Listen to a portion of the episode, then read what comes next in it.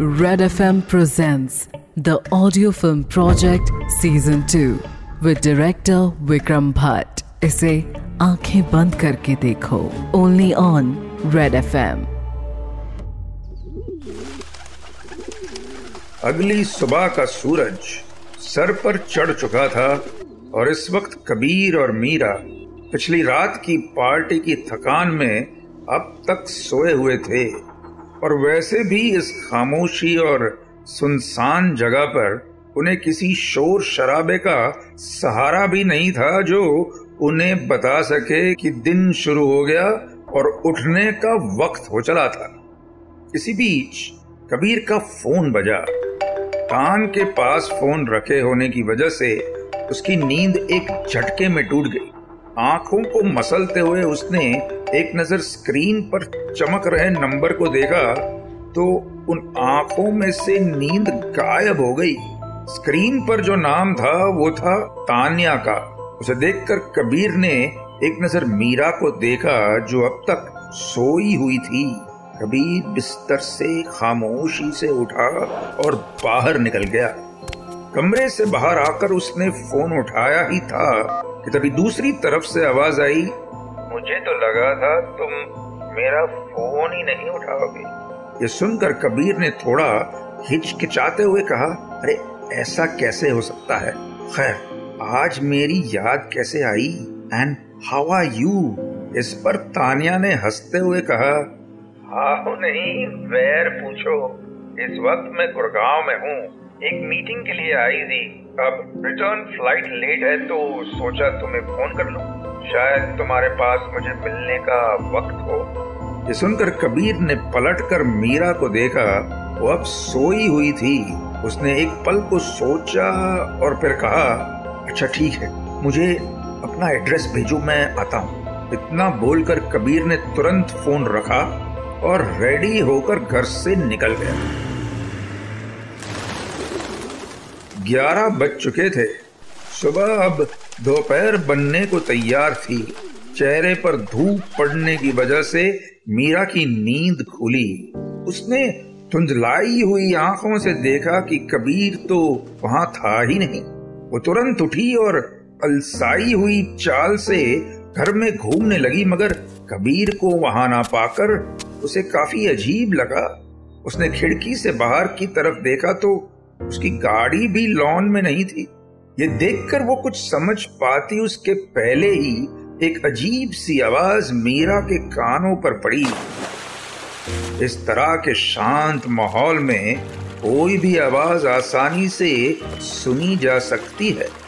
मीरा को समझ आया कि ये आवाज़ घर के पिछले हिस्से से आ रही थी। उसने जाकर खिड़की से देखा ही था कि एक पल को उसका शरीर ठंडा पड़ गया। क्योंकि घर के पिछले हिस्से में जो तालाब था, उसमें रणवीर मौजूद था और तालाब को ऐसे साफ़ कर रहा था जैसे वो उसका रोज का काम हो। मीरा ने ये सब देखकर तुरंत कबीर को फ़ोन लगा दिया। रिंग पर रिंग चली जा रही थी। मगर दूसरी तरफ़ से कोई जवाब ही नहीं आ रहा था। तंग आकर मीरा ने फ़ोन काट दिया और एक गहरी सांस लेकर पीछे गार्डन की तरफ़ बढ़ गई। गार्डन में पहुँचने के बाद भी लगा जैसे रणवीर ने उस पर ध्यान ही नहीं दिया वो अब भी अपनी ही धुन में उस तालाब की सफ़ाई किए जा रहा था। तभी मीरा ने कहा, ये आप क्या कर रहे हैं? ये सुनकर रणवीर का ध्यान टूट गया। उसने एक नज़र मीरा को देखा और एक मुस्कान उसके चेहरे पर आ गई। उसने कहा, अरे वो क्या है ना, इस बॉन्ड को हर चौथे दिन साफ़ करना होता है, वरना काई जम जाती है। हाँ और मैं आपको बताना ही भूल गया था। तो आकर मैंने देखा, आप सोई हुई हैं तो मैंने खुद ही साफ़ करना शुरू कर दिया। होप यू डोंट माइंड ना ये सुनकर मीरा के चेहरे पर एक सहमी हुई सी मुस्कान आ गई। उसने कहा, मगर आप तो बम्बई जाने वाले थे अपनी बेटी के पास? फिर यहाँ कैसे? ये सुनकर रणवीर के चलते हुए हाथ रुक गए। एक पल रुकने के बाद उसने कहा, मैंने सोचा कि एक दिन और रुक जाऊँ। क्या है ना, आज मेरा जन्मदिन है और मैंने हर बार अपना बर्थडे इसी घर में मनाया है। अपने परिवार के साथ। ये सुनकर मीरा के चेहरे पर गलती का भाव आ गया। उसने कहा, अरे I am so sorry happy birthday इस पर रणवीर ने सहज सी आवाज़ में कहा, अरे थैंक यू वो क्या है ना? कभी मेरे दोस्त बने ही नहीं। इस घर में ही मैंने अपना सारा वक्त था। बच्चों को बड़े होते हुए देखा और फिर बीवी को इतना कहते हुए वो रुक गया। कुछ भापते हुए मीरा ने पूछा, बीवी को क्या हुआ था उनको? रणवीर पौंड से बाहर आया और बोला, कैंसर, ऐसी बीमारी जिससे मेरा प्यार भी नहीं लड़ पाया, हार गया। पहले मेरा बेटा छोड़कर चला गया और फिर बीवी। मेरे पास सिर्फ़ ये घर और बेटी है, बस।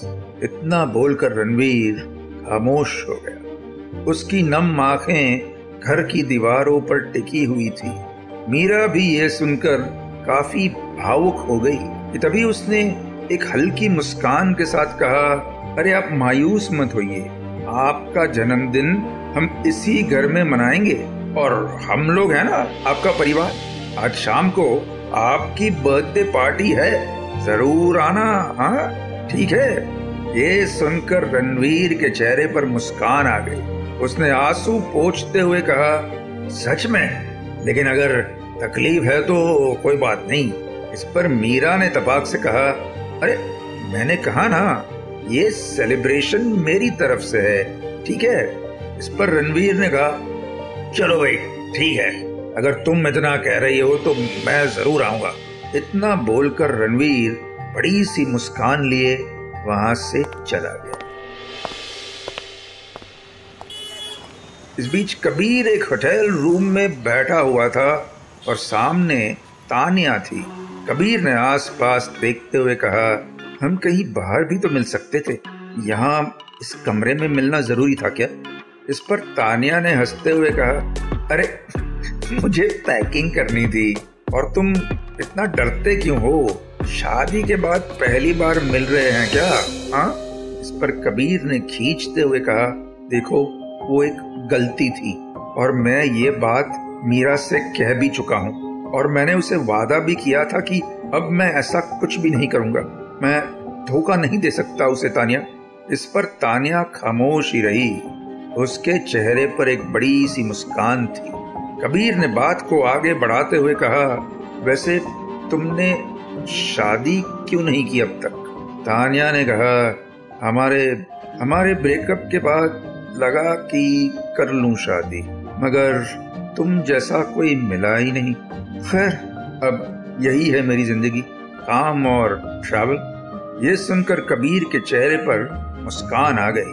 उसने कहा अच्छा है I am happy for you इस बीच कबीर ने देखा कि उसका फ़ोन वाइब्रेट हो जा रहा था। फ़ोन मीरा का ही था। अब तक पाँच फ़ोन कर चुकी थी वो, मगर आखिर क्या कारण था कि कबीर उसका फ़ोन तक नहीं उठा पा रहा था? शाम होने लगी थी। कबीर घर में आया ही था कि उसने देखा डाइनिंग रूम सजा हुआ था और मीरा किचन में कुछ बना रही थी। उसकी आहट सुनकर मीरा ने पलट कर देखा तो उसकी आँखों में गुस्सा उतर आया। मीरा ने खींचते हुए कहा तुम फ़ोन क्यों नहीं उठाते हो? हाँ? कहा थे? ऐसे बिना बताए चले गए। और फिर इस पर कबीर ने कुर्सी पर बैठते हुए कहा, अरे, मीटिंग थी यार, ज़रूरी। बिना बताए निकलना पड़ा मुझे। सोई हुई थी ना तुम? क्लाइंट बहुत दूर से आई थी। ये सुनकर मीरा कुछ देर के लिए खामोश ही रही। उस खामोशी में हज़ारों सवाल थे। कबीर ने उसे एक नज़र देखा और कहा, क्या? ऐसे क्यों देख रही हो? इस पर मीरा ने कबीर की आँखों में आँखें डालकर कहा आई होप कि इस बार तुम अपनी मीटिंग के बारे में सच कह रहे हो। इस पर कबीर ने कहा कमॉन यार मीरा, एक बार हुई थी गलती, अब ज़िंदगी भर उस चीज़ को लेकर बैठी रहोगी क्या तुम हाँ? इस पर मीरा ने गलती के भाव से कहा अच्छा ठीक है। खैर तुम रेडी हो जाओ। पार्टी है आज। सूरज और उसकी वाइफ को भी बुला लिया है मैंने। इस पर कबीर ने हैरानी के साथ कहा पार्टी कै, कैसी पार्टी मीरा ने आज सुबह हुई सारी घटना कबीर को बताते हुए कहा इसलिए मैंने उन्हें यहाँ बुला लिया। ये सुनकर कबीर की आँखों में गुस्सा उतर आया उसने खींचते हुए कहा तुम्हारा दिमाग तो ठीक है। उस पागल आदमी को यहाँ बुलाने की क्या ज़रूरत थी यार मीरा? इस पर मीरा पलटी और दोबारा अपने काम में लग गई। काम करते हुए उसने कहा, अब मुझे जो ठीक लगा, मैंने किया। और तुम भी फ़ोन नहीं उठा रहे थे ना? हुँ? हम्म? अब रेडी हो जाओ। सब लोग आने वाले हैं। हम लोग इस पे आर्ग्यू ना करें तो ये अच्छा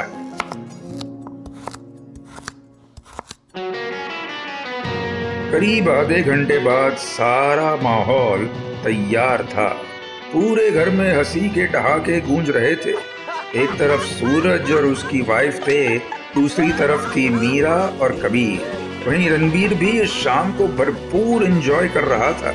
रणवीर की शक्ल देखकर ही कबीर का मुँह बार बार बन रहा था। वहीं मीरा की नज़रें कबीर पर ही थी। इन्हीं बातों के बीच सूरज ने मजाकिया अंदाज में कहा तो मिस्टर रणवीर, मुझे एक बात बताइए। आप ज़्यादा पुराने हैं या ये घर? अगर आस पास ही है तो लगे हाथ, घर के नाम पर भी एक केक काट लेते हैं। ये सुनकर सभी लोग बुरी तरह से हंसने लगे। वहीं रणवीर की नज़रें सूरज की तरफ़ ही थी।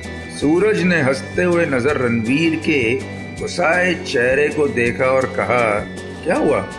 इस पर रणवीर ने एक नकली सी मुस्कान चेहरे पर लाते हुए कहा, घर के बारे में नहीं बोलना चाहिए था तुम्हें। मुझे इस घर को लेकर मज़ाक जरा भी पसंद नहीं है।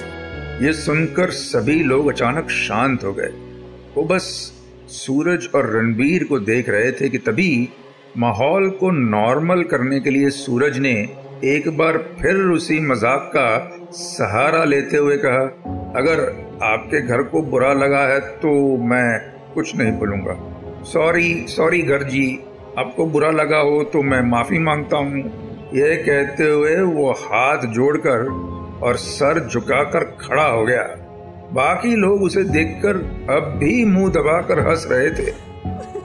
वहीं रणवीर के मुस्कुराते चेहरे के पीछे गुस्सा बढ़ता ही जा रहा था।